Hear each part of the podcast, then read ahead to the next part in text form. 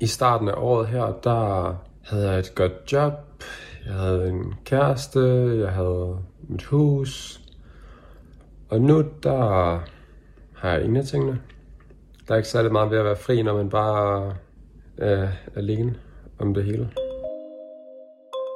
Det her, det er Daniel Hansen Pedersen, som har YouTube-kanalen Daniels Pengetips. Her har han mere end 1,5 million visninger og 28.800 subscribers. Det klip, I lige hørte før, det har Daniel delt med sine følgere inde på YouTube. Og det er en ret stor kontrast til det, han plejer at tale om. Hvis du klikker ind på hans kanal, så præsenterer han sig blandt andet sådan her.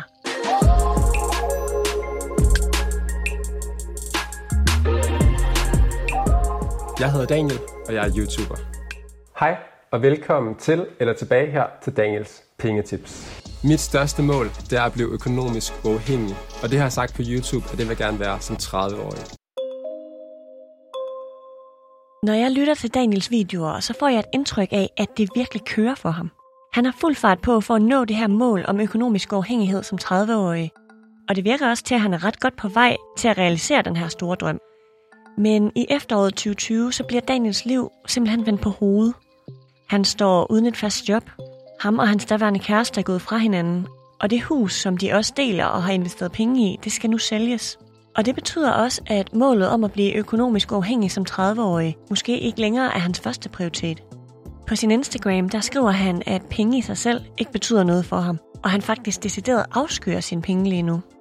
Samtidig så opdaterer han sin YouTube-profil, hvor han fortæller sine følgere om alt fra hans eget aktieudbytte i 2020, til hvad man skal være opmærksom på, når man udfylder sin forskudsopgørelse.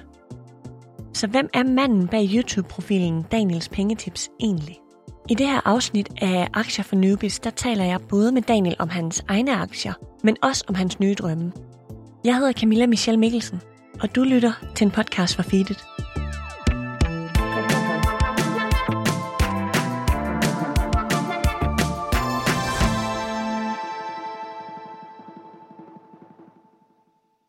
Som 18-årig, der havde jeg sparet de første 100.000 kroner op, og som 20-årig, der nåede jeg 200.000 kroner.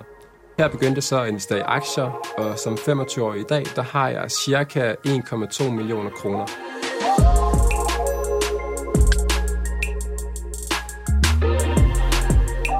Det her klip, det er taget fra Daniels kanal i oktober 2020. Han har altså været i gang på aktiemarkedet, siden han var helt ung.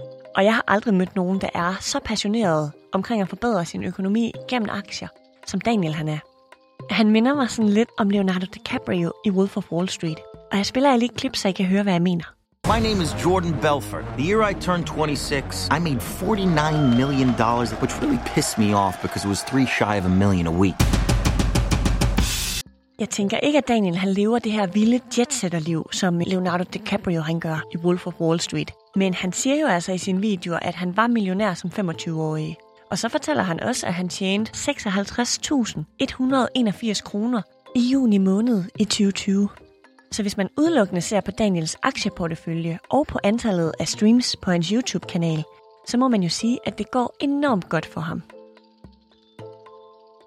Jeg har jo flere penge, end jeg nogensinde har haft i hele mit liv. En dag som i går, der stiger min aktie med 15.000 kroner, som jo er helt vildt. Men det betyder ikke rigtig noget for mig følelsesmæssigt. Det er ikke sådan, jeg bliver lykkelig af det overhovedet. Vil du være blevet lykkelig over det før, at de steg med 15.000 kroner?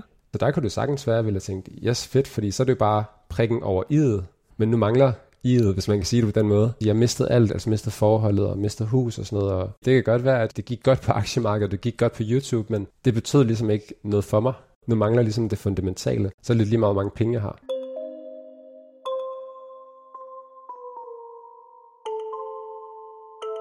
Jeg er i en situation, hvor jeg føler, at ligesom, nogen har taget sådan hele mit liv, ligesom når man skal finde brikker til et puslespil, og sådan ligesom taget det og rystet og smidt det ud på bordet. Og nu skal jeg sådan selv finde ud af igen, hvad er det, jeg faktisk skal bruge min tid på? Hvor skal jeg bo henne? Hvem skal jeg være sammen med? Og sådan, fordi der følte jeg bare, at det eneste, jeg havde tilbage, det var Daniels Pengetips. Og derfor der følte jeg ikke, det var særlig fedt. Succes på aktiemarkedet er ikke længere nok for Daniel. Så nu fortæller han også om, hvordan det har været at blive kendt som Daniels Pengetips. Den unge millionær. Aktiehajen. Og ikke som Daniel Hansen Pedersen, som han jo faktisk i virkeligheden hedder. Det er som om, han er blevet til sin kanal. Han er blevet til Daniels Pengetips. Min kanal er jo relativt ny. Det er kun et godt halvt års tid. Og i starten var der mange, der skrev, at husk nu, at livet er andet end penge og alt sådan noget. Så på den måde, der følte jeg, at andre begyndte at identificere mig som, jeg hed ikke længere Daniel, og som mit rigtige efternavn, ligesom Pengetips var blevet mit efternavn. Mm. Selvom det jo bare er Daniels, og så ligesom Pengetipsene, det er mine pengetips, men det er ikke mit navn. Men på en eller anden måde, så følte jeg, at det blev mit navn, og det blev mig på en eller anden måde. Og det har aldrig været intentionen overhovedet, at det skulle være fokus på penge. Jeg har altid haft det på den måde, at pengene i sig selv har overhovedet ikke været målet. Det har bare været midlet til, at man kunne få et bedre liv, et rigere liv, mere oplevelsesfyldt liv. Men der er blevet rigtig meget mere fokus på det på min YouTube-kanal. Jeg har jo fulgt lidt med inde på Daniels kanal, og han giver virkelig mange gode tips til folk som mig, der er nye på aktiemarkedet. Men han guider også de mere rutinerede investorer. Men meget af hans indhold, det handler om hans økonomiske mål om at blive uafhængig. Og så handler det om optimering af pensionskontoen. Mine intentioner om at gå ind på aktiemarkedet, det handler egentlig ikke om at kunne gå tidligt på pension eller om at blive selvstændig og fri af mit nuværende arbejde. Jeg har mere tænkt på aktierne som en mulig opsparing. Så hvis det nu skulle ske, at mine aktier de simpelthen steg, så vil jeg gerne kunne trække overskuddet ud til en fed rejse for eksempel. Men indtil videre, der har jeg jo både hørt Daniel og økonomichefen sige, at man skal lade sin aktie stå så længe som muligt, og at de begge to er meget langsigtede i deres strategier, når det kommer til at investere. For eksempel så fortalte økonomichefen mig jo i en af de to podcast, jeg har lavet med ham, at det var smart at lade sin aktie stå i 30 år. Og der skal jeg da bare være helt ærlig at sige, at da jeg hørte det, så tænkte jeg, fuck mand, altså, så ses vi bare, når jeg er 57. Det er mange år, synes jeg. Og jeg ved godt, at de jo nok har ret i, at det er det, der er smart. Men jeg er også sikker på, at jeg godt kunne tænke mig at bruge de penge lidt før jeg er 57. Så nu spørger jeg altså lige Daniel, hvad han tænker om at bruge sine aktier som en opsparing. Hvor man simpelthen trækker pengene ud til en rejse, en lejlighed eller noget andet fedt. Det kan man sagtens gøre. Man skal jo bare vide, at man skal være klar på, at det kan svinge. Ja. Fordi det er ikke sådan, du kan sige, at jeg vil gerne have den her rejse, den koster 50.000 næste år, så min aktie skal bare stige. Man skal være lidt fleksibel. Hvis man er okay med det, og man tænker, at nu investerer de her penge, og det kan være næste år, at de måske er steget, så tager vi på en fin rejse, det kan være, de er faldet, så kan det være, at vi måske venter et år, og så er de måske steget til næste år. Hvis man er okay med det, så synes jeg, det er super fint. Man kan også investere i udbytteaktier, hvor man en gang om året eller oftere får udbytte. Så kan man også sige, at i stedet for at geninvestere udbyttet, som jo er klogt, hvis man gerne vil have dem til at stige og benytte rentes renteeffekt. Men så kan man tage udbyttet og sige, at det er så min oplevelseskonto, det er det, mine aktier kan generere med et udbytte. Man ved, man har stadigvæk sine aktier, dem sælger man ikke, men det udbytte, der får, det kan man måske vælge at bruge til oplevelser. Det kunne man sagtens. Hvordan bruger du selv dine aktier? Jeg har ikke solgt nogen af mine aktier nærmest overhovedet. Og alt det udbytte, jeg har fået, det har jeg geninvesteret. Og det er fordi, sådan, min økonomi, den er mere bygget op sådan, at da jeg var civilingeniør, der havde jeg et rigtig højt rådighedsbeløb. Jeg brugte ca. 20% af det, jeg tjente på faste udgifter, og de resterende 80%, det var lidt over ca. 20.000. Dem havde jeg sådan set i gåsøjne sådan ikke brug for. Jeg skulle ikke bruge dem til at leve. Så dem investerede jeg. Det jeg så bare gjorde, det var, at jeg har altid haft en kontant nødreserve. Det vil sige, at jeg har nogle kontanter stående i banken. Det er måske 40.000 kroner. Og hvis jeg så gerne vil købe noget eller rejse, så tager jeg for dem. Men så ved jeg, at næste måned, så fylder jeg ligesom op til den buffer igen. Så på den måde, der har jeg altid haft penge stående til, at jeg kunne gøre de her ting. Velvidende, at jeg bare ville kunne investere mindre i næste måned. Det føltes i hvert fald bedre for mig, end jeg skulle tage fra aktierne for eksempel. Så ville jeg hellere tage derfra, og så bare vide, at der var mindre næste måned. Nu siger du jo, at du aldrig har brugt nogen af dine aktier. Og jeg kan også se på dine videoer, at dine strategier kun går ud på at købe og ikke på at sælge. Men hvad står det der så for?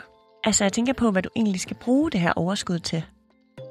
Jeg har faktisk brugt lidt, fordi jeg har solgt én gang i mit liv primært, og det var her for 1,5 års tid siden, da vi skulle købe det hus, vi sidder i. Der solgte jeg så faktisk næsten alle mine aktier med fortjeneste, og det gav jo så mulighed for, at jeg kunne købe det hus her. Men siden da, der har jeg ikke solgt. Og der er det jo primært, fordi jeg ser det mere som sådan en frihedsopsparing, som jeg også har talt om i mine videoer. Så er det jo det her med, at når man har x antal kroner investeret i aktier, for mig der er det de her i hvert fald mindst 3 millioner kroner. Det kommer også til at ændre sig, fordi nu har jeg ikke sådan lejeindtægt fra huset i fremtiden og sådan, men man siger gerne, at hvis man har de her i hvert fald 30 gange mindst ens årlige udgifter, investeret i aktier, lad os så bare sige det 5 millioner, så siger man, at så kan man ligesom være økonomisk uafhængig, så man behøves ikke en løn fra sit job, så ved man, at man kan leve af de penge. Så det er mest af alt sådan, jeg ser mine aktier, at jeg ved, når jeg har x antal millioner kroner om flere år, så jeg har ligesom den her tryghed til, at jeg selv kan styre min tid og gøre de ting, der gør mig glad, og ikke behøves at tage et job, jeg ikke kan lide, bare på grund af lønnen. Så det er meget det her med at give frihed i mit liv. Daniel, han taler jo meget om den her frihed, som aktier og økonomi kan give os. Altså hvis vi fokuserer på vores investeringer, og vi cutter vores daglige forbrug, så kan vi måske blive økonomisk uafhængige inden for en overskuelig årrække. Og hvis vi er så heldige, at vores aktier giver noget udbytte, så kan vi måske også bruge pengene til at rejse, eller købe noget god mad, eller bare forsøde hverdagen lidt. Men jeg kommer også til at tænke på, om vi kan komme til at fokusere så meget på vores økonomi og på vores aktier, at vi måske kommer til at glemme alle de andre ting, der også gør os glade.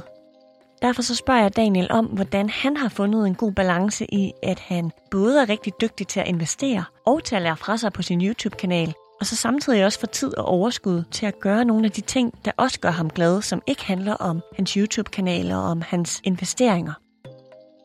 Det skal man virkelig sørge for, at man ikke kommer til bare at leve i den her aktieverden. Og det kan jeg også godt se nogle ting måske fra mit tidligere forhold, hvor der tit har været lidt fokus på det her med aktierne. Og det synes jeg, det er virkelig vigtigt hele tiden at huske på, hvorfor det er, man gør det. Fordi det er jo i sidste ende, der er det jo bare et tal på ens telefon, der ændrer sig. Men det er jo ikke, de har jo ikke nogen reel værdi, før at du bruger dem på et eller andet, eller at du har nok penge til, at du kan sige det job op, du ikke kan lide, eller et eller andet. Altså, det er jo først der, at de giver værdi. Så der vil jeg virkelig opfordre til, at man husker på det, og man enten sørger for at tale om det, eller man har en oplevelseskonto, hvor man helt konkret sætter penge til side til oplevelser, så man ikke kommer til at sætte alt til side til aktier, og slet ikke har de her oplevelser. Så man lige husker at minde sig på, hvad det er, man faktisk, hvorfor man gør det i første omgang, så man ikke bare bliver fanget i det her aktiehjul. Jeg får lige lyst til at læse et post op for dig. Det er et, du selv har skrevet, og du har delt det med dine følgere på Instagram. Du skriver, for et år siden nøjagtigt var jeg begyndt i mit nye job, jeg var blevet headhuntet til, og jeg var ny og glad husejer med min kæreste. Der var både job, bolig, forhold og penge på plads.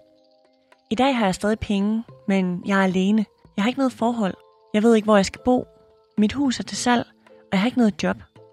YouTube kræver utrolig meget motivation og aktiv indsats, og det er svært, når man er langt nede. Og så skriver du, jeg er vitterligt fuldstændig fri på alle parametre, men lige nu føles det mest af alt som en forbandelse. Jeg skal forholde mig til, hvor jeg skal bo, hvad jeg skal arbejde med, og jeg har ingen at gøre det sammen med. Som jeg forstår dig her, så skriver du, at den økonomiske frihed, du har stræbt efter, kun er noget værd, hvis man har nogen at dele den med. Kan du sige noget om, hvordan det er anderledes at arbejde med dig selv nu her, hvor du for eksempel ikke aktivt kan måle på et afkast og på en fortjeneste, som man jo helt konkret kan gøre med aktier? Jamen, det er faktisk rigtig svært, fordi jeg er meget sådan logisk tænkende. Jeg er civilingeniør og elsker matematik.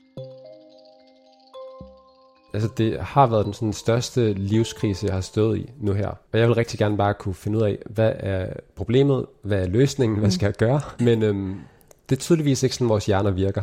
Så det har været rigtig svært, fordi jeg kan rigtig godt lide det der med at bare vide, hvordan man gør, og så gør man det bare. Men det her med hjerner og tanker og sådan noget, det fungerer bare på en helt anden måde. Det er en udfordring, og jeg har ikke svaret endnu.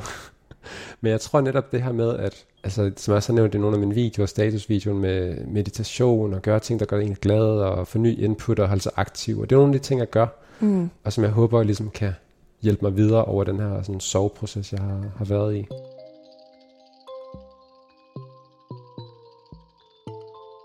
Så kan man sige, at bruddet har givet dig et nyt perspektiv på, hvad du gerne vil have ud af livet. Du snakker jo lidt om prikken over i'et. Det har det bestemt, fordi nu er jeg er fri, jeg er ikke bundet af noget som helst.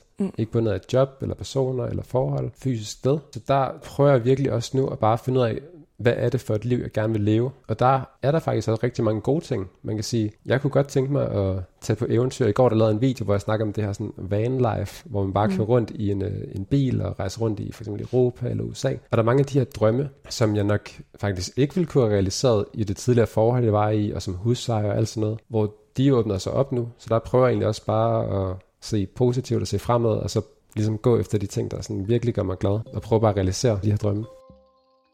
Daniel siger, at han er fri, og han kan gøre lige, hvad han har lyst til, helt uafhængig af en anden person eller et konkret sted. Og det lyder på den ene side helt vildt fedt, men jeg synes faktisk også, at det lyder vildt stort, og måske også lidt skræmmende, fordi så skal man jo lige pludselig ud og finde sig selv på ny. Og hvordan kan man lide det? Daniel, han snakker jo om, at han drømmer om det her vanlife. Men før, der var det en Tesla, der var den helt store drøm. Så det er ret sjovt, hvordan vores liv og vores drømme og vores prioriteter kan ændre sig, når vi oplever at stå midt i en livskrise.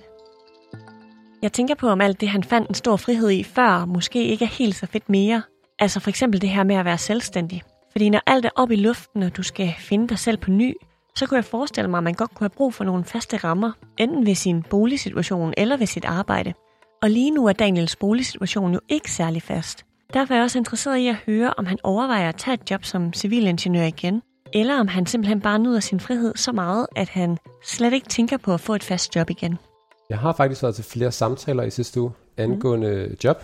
Jeg vil rigtig gerne gøre de ting, jeg gør på grund af lysten og passionen frem for pengene. Men jeg har søgt job igen, fordi efter at blive selvstændig, går fra at være lønmodtager til selvstændig, så er der er selvfølgelig rigtig gode ting i forhold til fleksibilitet og frihed og valgfrihed i arbejdsopgaver. Men det her med at have nogen at lave noget sammen med, kollegaer, det er nok en af de ting, og de primære ting, jeg har savnet. Også fordi jeg er selvstændig, jeg er herhjemme, så jeg sidder ligesom tilbage i mit hus alene, hvor jeg både skal jeg både ligesom være privat, og jeg skal arbejde, og jeg er helt alene. Så jeg har kigget lidt på at komme tilbage til arbejdsmarkedet, for primært det her med at få nogle kollegaer og komme lidt ud igen. Og vi sidder her jo lige nu.